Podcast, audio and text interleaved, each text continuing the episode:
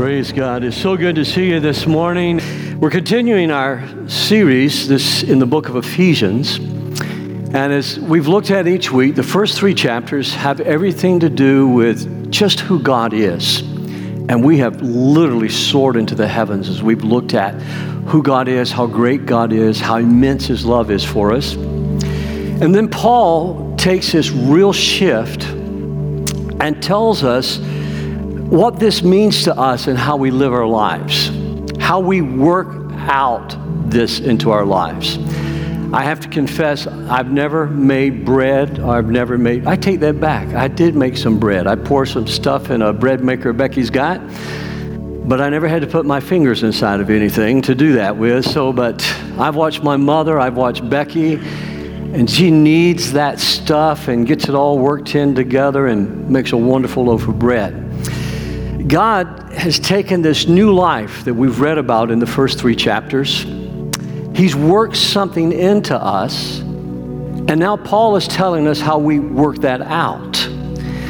It's the reason that the scripture says, work out your salvation with fear and trembling. We don't save ourselves. God saves us, but then we live out, we work out what God has worked into us.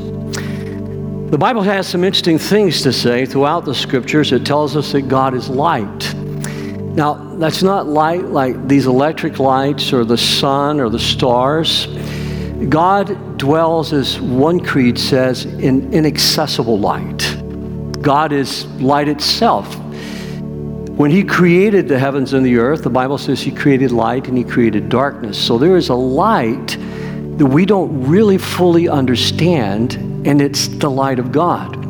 The Bible describes the world as dark. And in this darkness, the world doesn't comprehend God, and the world doesn't really comprehend who you are in Christ and what this all means. The Bible says that the preaching of the cross is foolishness to them that are perishing. There's something about living in Christ and living in His light that changes us. Matter of fact, the Bible describes us as new creations. And I don't know how God does this, but I believe it. The old things have passed away and all things become new. Aren't you grateful for that? A new start, a fresh do-over in life. It's more than a mulligan. It's a fresh new life that God gives you. In one passage, Jesus says, I'm the light of the world, and whoever comes to me will not live in darkness or dwell in darkness, but they'll have light everlasting and live in light eternal. That's a key phrase, light eternal. That's different than the light of the sun that will eventually go out. That's the difference than the light of these bulbs that will eventually die. But when Jesus talks to us about this light and living in that light, Pastor Corey read this to you from Ephesians five nine. He read these words, for this light within you produces only what is good and right and true. The light of God, that's what it produces. You could think of it as fruit. My uncle was a master craftsman. He grafted for citrus industries across the southern part of the United States, from California to Florida. He would invite clients to his home, and in one tree he had seven different types of citrus fruits that were growing off of one tree. You could get an orange, you could get a tangerine, you could get a grapefruit, so forth, because he grafted each of these branches into one tree. You're going to be who you are. I'm going to be who I am. God has grafted us into the living vine, which is Jesus Christ. And so this fruit that He produces, the Bible describes this fruit as good and right and true. Light is interesting to me. Light makes everything visible. I'm one of those light sleepers. Anybody else in here like me or light sleeper? It's got to be totally dark in the room. If it's not totally dark, I got these things I put over my head. I wake up with the most serious looking hair you've ever seen in your life when I sleep with that on. But it blocks out all of the light and I can sleep. I'm a light sleeper because the darkness just helps me relax. And yet the Bible says light makes everything visible. In the light of God, life gets very conspicuous. And the light of God your issues get very conspicuous. As a matter of fact, when you've been born again and the light of Jesus Christ comes, I'm stopped. Hey, Paul, it's good to see you. Paul used to be one of our drummers. Wave it, so because nobody knows who I'm talking about hardly, but uh, Paul used to be one of our drummers and a doggone good one. It's good to see you, buddy. You're glad to see your dad get baptized this morning, weren't you, pal? Light makes everything conspicuous. It makes you conspicuous. That's the reason that there are times when people will come to you and they'll just simply say, what's different about you? Maybe you and your wife have been in a restaurant together and you're talking and somebody will walk over to you and say, there's just this glow about you. What's different about you? And I'm sure you've had that happen before, because in the presence of God, in the light of God, you get conspicuous. But when things are dark and when things are shadowed, things are kind of blurred. It's hard to see how things really are. And I've had those moments in Christ. I've had those moments about racism. I've had those moments about loving people. I've had those moments about bitterness. I'm sure you've had some of those moments when you've been prayerfully reading the Bible and then suddenly you go, how come I've never seen that before? How come I never understood that before?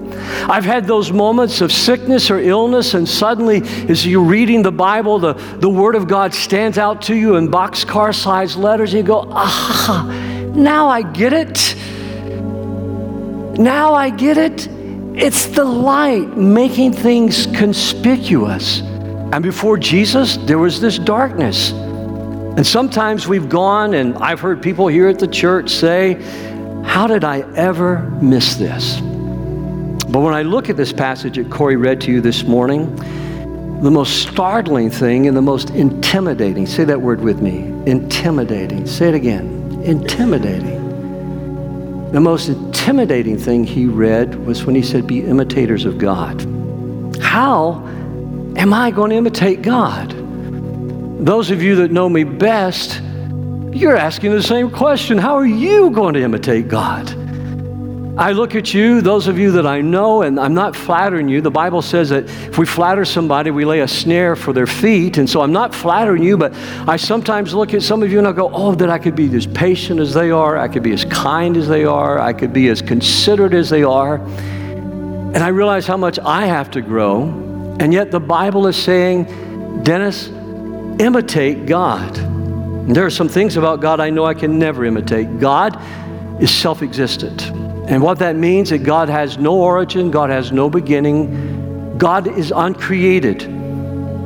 God is self-existent. God is not accountable to anybody. We're all accountable to somebody. I'm accountable to my wife and my family, this congregation. We're accountable to the government. We're accountable to so many people in our lives, but God is accountable to no one. God is self-sufficient. God doesn't depend upon anyone or anything. He has no needs. You and I come and we present our needs to the Lord prayerfully. We're encouraged. We're invited to do so. The Bible tells us that we're to come boldly, like children, boldly to the throne of grace, that we might find mercy and help in our time of need. God doesn't have a need. God is eternal. God never changes. I look at pictures from ten years ago, and boy, have I changed. I look at your pictures from ten years ago, and boy, you have really changed. You see, change happens in our lives, but God is changeless. He is eternal, no beginning and no end. And I could go on and on. He's omnipotent, which means he's all-powerful. He's omnipresent, which means he's everywhere at one time. He's omniscient. He knows everything. God is wholly separate, wholly separate from this world, this universe, and all the cosmos that he created. God is majestic in his holiness. Holiness is not something for us to go, oh, that's negative. Holiness is the very beauty and the very power and the love of God. Holiness, as a matter of fact, produces this kind of fruit in you. The Bible describes the fruit of the Holy Spirit as love and joy and peace and patience and kindness and goodness and self-control. I mean, who doesn't want to live a holy life? I mean, now, if you want to start defining holiness in terms of what you like and dislike, then it's going to be negative. But if you want to describe it in terms of who God is, then wow, it's the most wonderful thing in the world. But there are some things about God I can imitate. I can imitate His love. I can imitate His justice. I can imitate His mercy. I can imitate His wisdom, His faithfulness, and His goodness. I can imitate His compassion, His anger, His tenderness and forgiveness. And when I do these things, when I do these things, I'm showing the world what God is like. Not perfectly. Not perfectly. There's a salad I like to eat. As a matter of fact, it's not as good as the real thing, but it only cost about ten percent of what the real thing cost. And it's called crab salad. And besides that, crab salad is healthier for you than the real thing. Crab salad's made out of red fish, and so it's cheaper, it's good, but once you have crab salad, you know when you're eating imitation crab salad. I mean, don't make any foolish mistakes. Nobody's going to think we're God. Nobody's going to think we're God, but they're going to look at our lives and they're going to say, that's what God must be like. Kind and merciful, loving, just, tender, and forgiving. And when I think about these things, it truly does humble me. It truly makes me realize what it means to be a passionate follower of Christ. So would you stand with me? We're going to pray again, and then we're going to ask God to help us live out and work out what this passage truly means. Lord, we live in a, a violent world. It doesn't seem like there's any place left in America safe anymore. We grieve with the members of the synagogue in Pittsburgh. Lord, for all of those people celebrating the little girl's birthday, were gunned down. God, we grieve because of the sin and the violence in our nation. Lord, we grieve over a crazed gunman who also walked this week into a, a black church and began gunning people down. Lord, we grieve for all the families who've lost a child. And sometimes, Lord, I ask myself, how in all of this pain and grief that a number of years ago when all those children were gunned down in Newtown, every single family, rather than be bitter against you, chose, Lord, to have the funeral of their children, their loved ones, inside of a church, and they worshiped you. So I'm asking you to help us in the midst of angry rhetoric and violence. God, in the midst of darkness, I'm asking you to come and help us to understand, how do we imitate you? How do we become the light? Lord, I ask all of this knowing that you will help us and enable and empower us. For it's in Jesus' name I pray. And everyone said, amen and amen and amen. God bless you. You may be seated this morning. Thank you, Pastor Mark. Do you remember a little song we used to sing when we were children called This Little Light of Mine? I'm going to let it shine, let it shine, let it shine. And then we would sing Hide It Under a Bushel, and we would put our hands over our fingertip like it was a candle, and we'd say, hide it under a bushel. And if you sang it, what did we say? No. No, we didn't do it like that. We went, no! Matter, I'm sorry, I should have told them to silence me. You help me out. I won't holler this time, okay? Hide it under a bushel? No. No. Of course not. We knew the purpose of a light was not to extinguish it or to hide it, but the purpose of our light, we understood that as children, that we were supposed to shine with the love and the light of Jesus. And how do we do that? First of all, what Paul says in this chapter is live a life filled with love. I'm to live my life filled with love. Not hate, not bitterness, not mistrust, not anger, but filled with love. In Ephesians chapter five and verse one, I like the way the New American Standard puts this. Therefore, be imitators of God as beloved children. You're a beloved child of God. God loves you.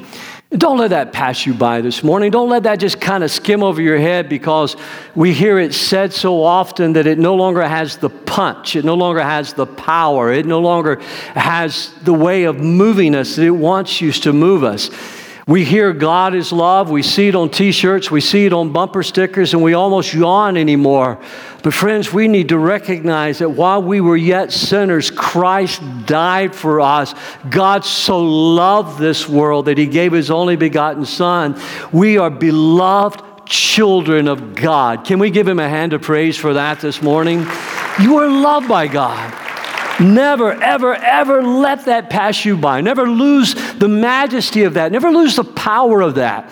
Just as you don't want your wife or your children to take your love for granted and yawn about it, but understand how much you love them. Understand how deeply God wants you to know he is passionately in love with you.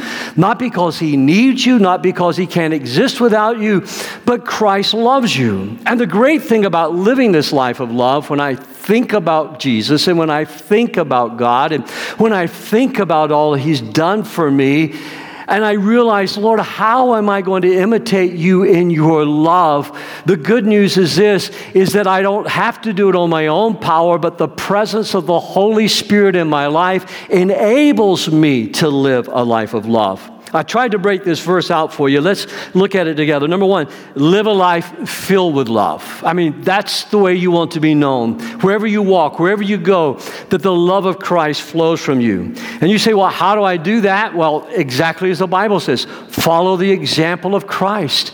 The more you read the Gospels, the more you reflect upon how Jesus interacted not only with the people who loved him, but with the people who hated him. Not only with the people that were interested in him, but the people who kind of just took him for granted. Jesus still loved them. He forgave them. He forgave his enemies. He protected those that sometimes religious, self-righteous people wanted to condemn and even kill. God laid it all on the life, and ultimately, he laid it on the life line for you and I by giving himself, the Bible says, as a sacrifice for us and a pleasing aroma to God. And I love it when I can just find it as simply and succinctly put as it is in this passage, not only what I'm supposed to do, but how I'm supposed to do it. Now, here are four things that I want you to take away from that. Number one, you're accepted just like you are. You won't stay like you are because God will make all things new. But I grew up in a generation listening to Billy Graham preach, and I will never forget the song that George Beverly Shea sang so often at a Billy Graham crusade, Just As I Am Without One Plea. I will never forget that song because it means so much to me. I couldn't change myself. I didn't have to try to clean myself up. I didn't have to try to become pleasing to God. God loved me just like I was, but in his love, he doesn't leave me in my sin. He makes all things new. And the second Second thing is, you have access. I have access to God the Father. And don't let that pass you by because we take that for granted. When I reflect upon this, I think about Presidents Kennedy and President Lincoln. During the Civil War in the United States, when the President Lincoln's cabinet would be meeting about some of the most serious, consequential things to the future of this nation, Todd would always play under his desk at his feet. He was always there at his father's side. He never had to knock on the door. The vice president, the cabinet could be in there, but Todd knew that his daddy was the president of the United States and that he could go into his daddy at any time. We're all familiar with the stories of little John John, John F. Kennedy Junior playing underneath his father's desk at his feet while his father would be in cabinet meetings because John Kennedy wanted his son to know he always had access. Friends, God is the God of this universe. Don't you ever take it for granted. God is never too busy for you. Can we give him a hand of praise for that this morning as well? I mean, you always have access to God. And then thirdly, I'm protected. God protects my life. God watches over my life. Sometimes there are things that the Bible says that you just have to really get this into your mind. We sang one of those phrases this morning. We sang about the bride. Well, Jesus refers to the church as his bride, but there's another time that Jesus says, I, I would gather you like a, a mother hen gathers her brood underneath her wings. And what that means is whenever the mother hen would see a hawk, and I can remember this on the farm so many times when a, a hawk would come close or a predator would come close, that mother hen would gather all those biddies. They'd run right underneath her, and they would hide underneath her wings, and she would attack you rather than let you get to her little babies. God was willing to go to the ultimate when he went to the cross to die for your sins and my sins. And while I'm talking about that, some of you may be thinking, well, why did this happen in my life, or why did that happen? Well, we live in a world where God gives people free will, gives them the ability to choose. And you really don't want God making all those choices. You really don't want God pulling all those strings and manipulating everything. But what you do want is your freedom to choose and to love and to serve God as God has called you. But never forget, God is sovereign. Whatever comes my way, God allows. We looked at this last week. God is, is there. But God is able to take even the worst of things, the most negative things, and to cause them to work for my good. Romans eight and verse twenty-eight. We know that God causes all things to work together for good to those who love God, to those who are called according to his purpose. I listened to an atheist and a Christian debating, a very popular debate taking place, and he said, what good could come from the cross? What good could God have thought would have come if there was a God, from his son being brutalized, his son being murdered, his son dying as a public spectacle on the cross? And he didn't believe in the death and the resurrection of Christ. But for those Those of us who know that God sent his son to die for our sins, look around you this morning. You are here today because God calls the death of Christ to result in our salvation, and we have an eternal hope that will last forever. Can we give him another hand of praise this morning? Never, never take that for granted. Sometimes we sin against God, and God then disciplines us as children. Never cruelly, never malevolently, but he disciplines us as his children. Hebrews twelve and verse five. This writer of the book of Hebrews is writing about some of the things that are happening and how sometimes when even followers of Christ refuse to repent of their sins, never forget this, in repentance, there is mercy and forgiveness. In rebellion, there will always be discipline, because God loves you. God will chase you to the lowest parts of hell. God will do whatever it takes to protect you and to save you. One time I bowed up at my dad, and I told him I was leaving home. And I never will forget, Daddy looked right at me and he says, "Fella, you can leave home. If I have to go over the whole world, I'll find you, son. I'll hunt you down. I'll find you. And when I find you, I'm going to hug you. I'm going to kiss you. I'm going to love you. And then I'm going to wear your hide out till your pants won't hold shucks." You know what? I didn't run away from home. I knew he loved me, but I also knew he would discipline me. There was never any doubt. I remember one time at sixteen and during all the hippie days and all that, and I remember telling Daddy, I said, "I just need to find myself. I need to know who I am." And he said, "If you ever forget, I'll tell you who you are." He had a really good way of communicating to you. You see, look at this passage. God loves us and he disciplines us. Have you forgotten the encouraging word? Say that word with me. Encouraging. This is not a discouraging word. The encouraging words God spoke to you as his children. He said, "My child, don't make light of the Lord's discipline, and don't give up when he corrects you. For the Lord disciplines those he loves. He punishes each one he accepts as a child." This is talking about unrepentant sin. "And he, you endure this divine discipline. Remember, God is treating you as his children. Who ever heard of a child who is never disciplined by his father?" And then finally, I have an inheritance. I have an inheritance in Christ. Recently, I got a call from two children who were having a debate with one of their other siblings, and they wanted me to get involved and mediate a inheritance issue that they were having. The words of Jesus came real to me, and where Jesus, talking to two brothers, he says, I'm not going to get involved in this. I don't have time for this. And I told him, I said, here's the best advice I can give you. Get an attorney. Y'all work it out together. But I pick up a phone again, and I call my mom. I call my uncles that are still living, and, and I tell, I remember so well when my grandmother passed away. My grandfather had passed away years before, and when my grandmother passed away, those seven children, they were all alive at that time. I was there. I witnessed it. They didn't squabble. They didn't fight. They disposed of things the way it should be done, things that were not covered in the will. They prayed together. They worshiped together. They gave God thanks for the life and the way that my grandparents had raised them, and in faith, and everything was handled the way it should be. And cousins and aunts and uncles to this day are as close as they can be. Friends, hear me this morning. You have an inheritance not to squabble over. You have an inheritance is the children of God that God is going to bless you with, and there will come a day in heaven where we will not squabble with one another. We will not be envious of one another, but I will be so proud of how God has rewarded you, and you will be so proud of how God has rewarded me. Our God is a good Heavenly Father. Can you say amen? Hallelujah.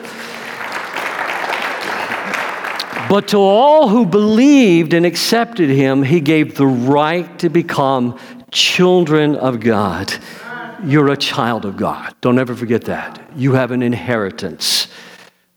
My oldest son, as I've told you before, is always reminding me about my library. Dad, it's the only thing I want when you die.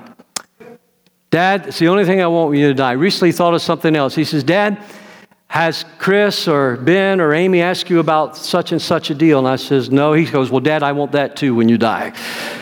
I said, Andrew, would you forget about the dying thing? He goes, well, I'm the oldest. I'm supposed to get double. And I go, no.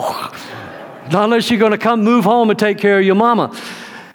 You see, you are a child of God. Secondly, live according to the will of God. If you're going to live a life filled with love, we're not talking about sloppy love. We're not talking about mushy-gushy love. We're not talking about feely-touchy love, but a love that is lived according or lived according to the will of God.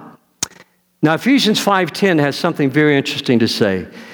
Carefully determine what pleases the Lord. Say those two first words with me. Carefully determine. Say it again. Carefully determine. Worship is how you live your life. Worship is not just what happens on this platform, but worship is how you live your life. Worship is serious mental activity. All right, now think about that. Worship is serious mental activity. You're not thoughtless with your marriage, I hope. You're not thoughtless in your parenting, I hope. You're not thoughtless with your health. You're not thoughtless with your finances. You're not thoughtless with your commitment to serve Christ, your ministry. Worship requires us giving our best. And to carefully determine, Paul is not talking about some mystical feeling where you sit there until the Spirit moves you. He's talking about going to the Word of God prayerfully. God, what does this mean? How do I apply this to my life? How do I work out what you've worked in? Remember the kneading of the flour? Remember the, the what I was talking about, pushing everything in until it can rise in the oven and be baked? God is saying, carefully think about what chapters one, two, and three, where we talked about the greatness of God, the glory of God, the love of God, Jesus, God's plan to send His Son to die for our sins. The cross was not an afterthought. The church was not an afterthought. God knew all of this at the beginning of creation. That from the beginning, God says, from the beginning, God had a plan for our life. Now, Paul says, carefully determine how you work this out, how you live this life for Christ. So he says, just say no to certain things. Let there be no sexual immorality, impurity, or greed among you. Such sins have no place among God's people. Obscene stories, foolish talk, coarse jokes, these are not for you.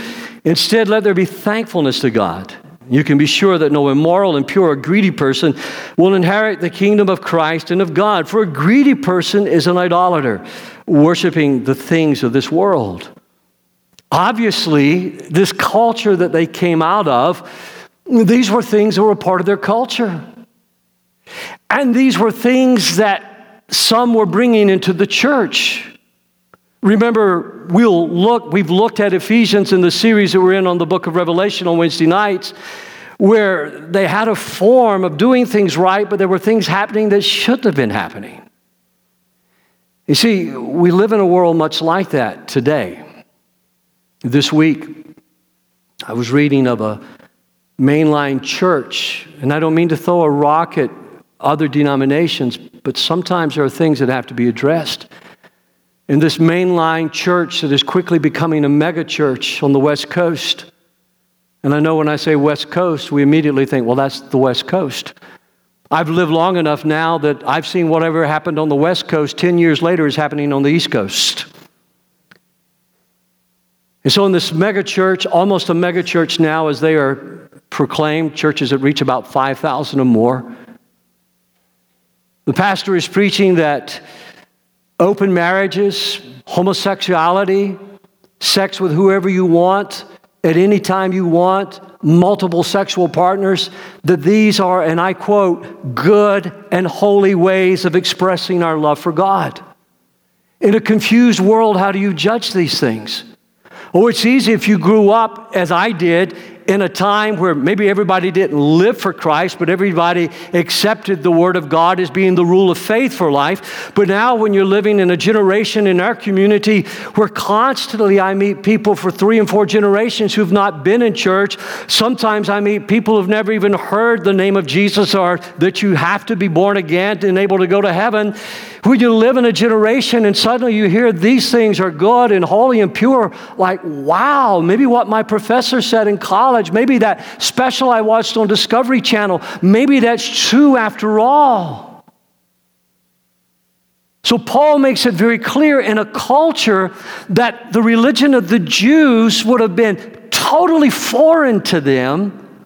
Paul makes it very clear to them that as Christians, there is to be no sexual immorality. That is sex outside of marriage between a man and a woman. There is to be no obscenity. There is to be nothing like that that comes from a Christian's mouth. There is to be no foolish talk, moronic talk, the kind of talk that makes light of things that are holy, the kind of talk that makes light of other people and makes them the butt of their expenses, the coarse jokes that take and tell sexually obscene stories. These are the things that Paul is talking about. And he says, covetousness, this shouldn't even be named among us. The greed, the never satisfying things. The book of Proverbs, the book of wisdom, where you can learn to imitate the wisdom of God. It says that covetousness is like a grave that is never satisfied. Instead, he tells us to be forgiving. He tells us we're to forgive one another as Christ forgave you and I. He tells us that this nature that we have, this new nature we have, listen to me, don't miss this. This new nature that you have is the nature of God. You're not God, but the nature you have is the nature of God. The new nature you have is a nature that wants to do what God does, is forgive. The old nature wants to be bitter. The old nature wants revenge. The old nature is, if you come out there and you scuff up my mascot on the middle of the field, we're going to come out there and we're going to scuff up your mascot on the field. We're going to remember. And maybe there is grace for that once in a while. I promised myself I would not talk about football today. But did you watch the Georgia-Florida game yesterday? Come on, victory. The nature of God is to be not only forgiving, but it's to want to extend that forgiveness. When I worked in mental health and the people that I stay in contact with, they've all told me over and over, most mental health problems are directly related to unforgiveness. You see, unforgiveness will make you mentally ill. It will make you mentally sick. It will literally eat you alive. That's not just a figure of speech. It will literally eat you alive. John Stott, in his book on Confession of Sin, quotes the head of a large mental hospital in England, said, "I could dismiss half my patients tomorrow if they could be assured of forgiveness." I've got a great idea for the Republicans and the Democrats. If you want to solve the healthcare issue, let's preach the gospel of Jesus Christ. Let's not preach the gospel of the Democrats or the G O P. Let's preach the gospel of Jesus Christ. If half of the healthcare problems are due to unforgiveness in our lives, let's teach people they can be forgiven of their sins. And when you know that you have truly been forgiven of your vilest of sins, you can truly forgive others, for nobody has ever sinned against you the way we have sinned against God. Well, somebody give the Lord a hand of praise here. You see, forgiveness is not just going, okay, boys will be boys, girls will be girls. Forgiveness is not just overlooking it. If you want to know how seriously God takes sin, let me direct your attention one more time to the cross. Because God hated sin so much, what it was doing to you, what it was doing to His glory, what it's done to our world, that He was willing to give His Son, Jesus Christ, to die for our sins. If God could forgive us for what had to be done to Christ in order for us to be saved, how could I not extend forgiveness to those who've sinned against me? It's why we shake our head and wonder at the stories when we read about a mother forgiving the man who murdered her son, goes to the prison to visit him and love him. It's why we shake our heads and wonder when one of the professors at the Christian college that Becky and I attended was a convicted murderer that somebody evangelized and loved and forgave at Southeastern. Was extended grace and mercy and lived his life as a passionate follower of Jesus Christ. It's why one of the greatest heroes of my life, Bob Elliott, who was a former district youth director of Georgia, taught evangelism at our college, who when I talked to him one time about the unforgiveness I just couldn't seem to let go of, of bullies and things that had happened in my past as a crippled child and teenager. And he talked to me about how great God's love was for me and that I could never compare what somebody else had done to me to what I had done to God. It's not on the outline or on the screen, but as I was praying, I just felt really checked. I needed to read this to you. No one is righteous, not even one. No one. No one is truly wise. No one is seeking God. All have turned away. All have become useless. No one does good, not a single one. Their talk is foul, like the stench from an open grave. Their tongues are filled with lies. Snake venom drips from their lips. Their mouths are full of cursing and bitterness. They rush to commit murder. Destruction and misery always follow them.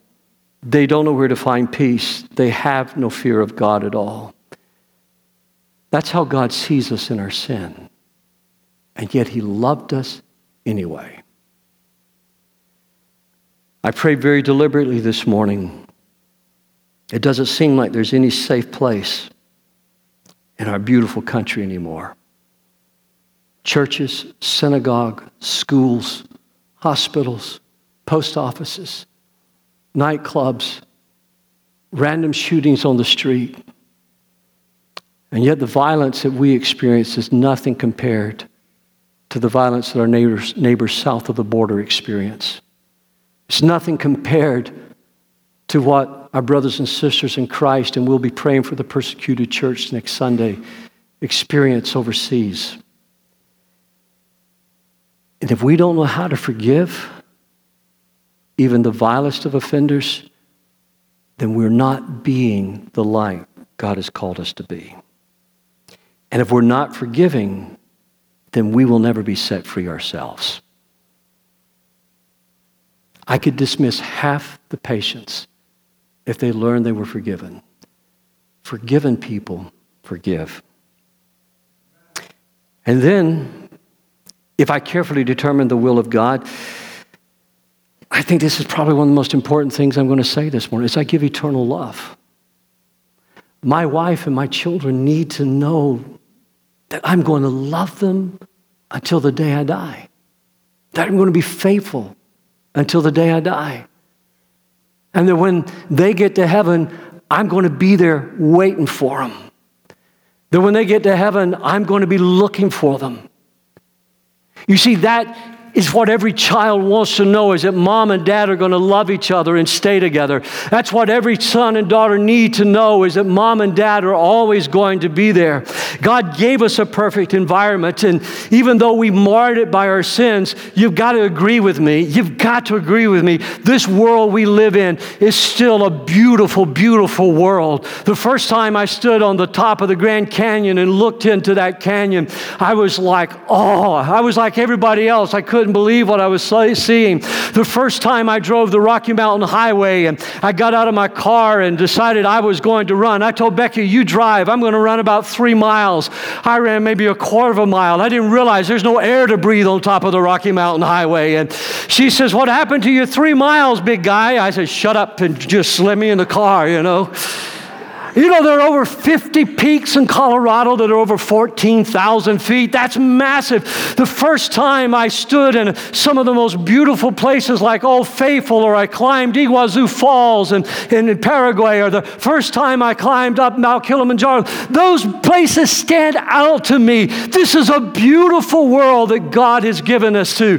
But the only people who can truly appreciate this world without worshiping this world is to realize that this is our Father's world. He's given us this perfect home. As marred as it is by sin, we can give to our children a perfect home, even though it may be marred by our own failings. We can give them a perfect home by giving them an eternal love. Can you say amen to that this morning?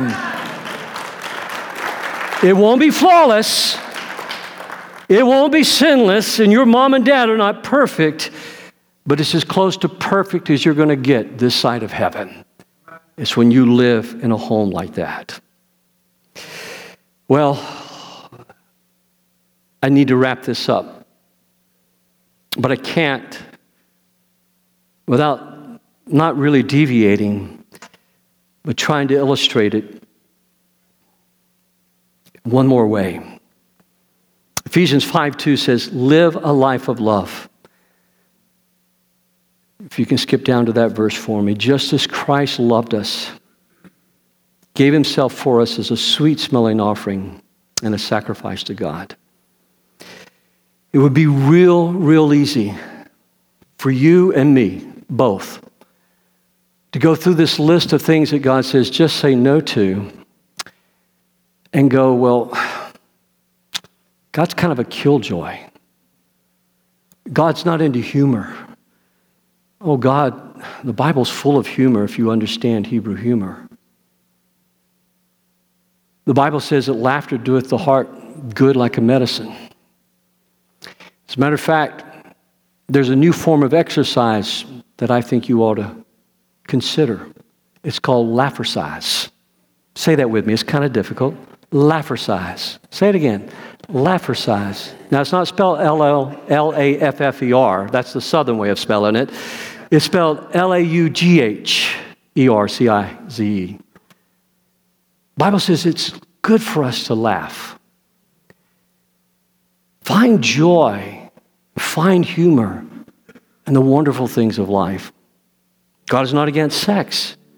Matter of fact, I just had this thought this week. Once in a while I have a thought and I write it down and I go, D C, that was pretty good.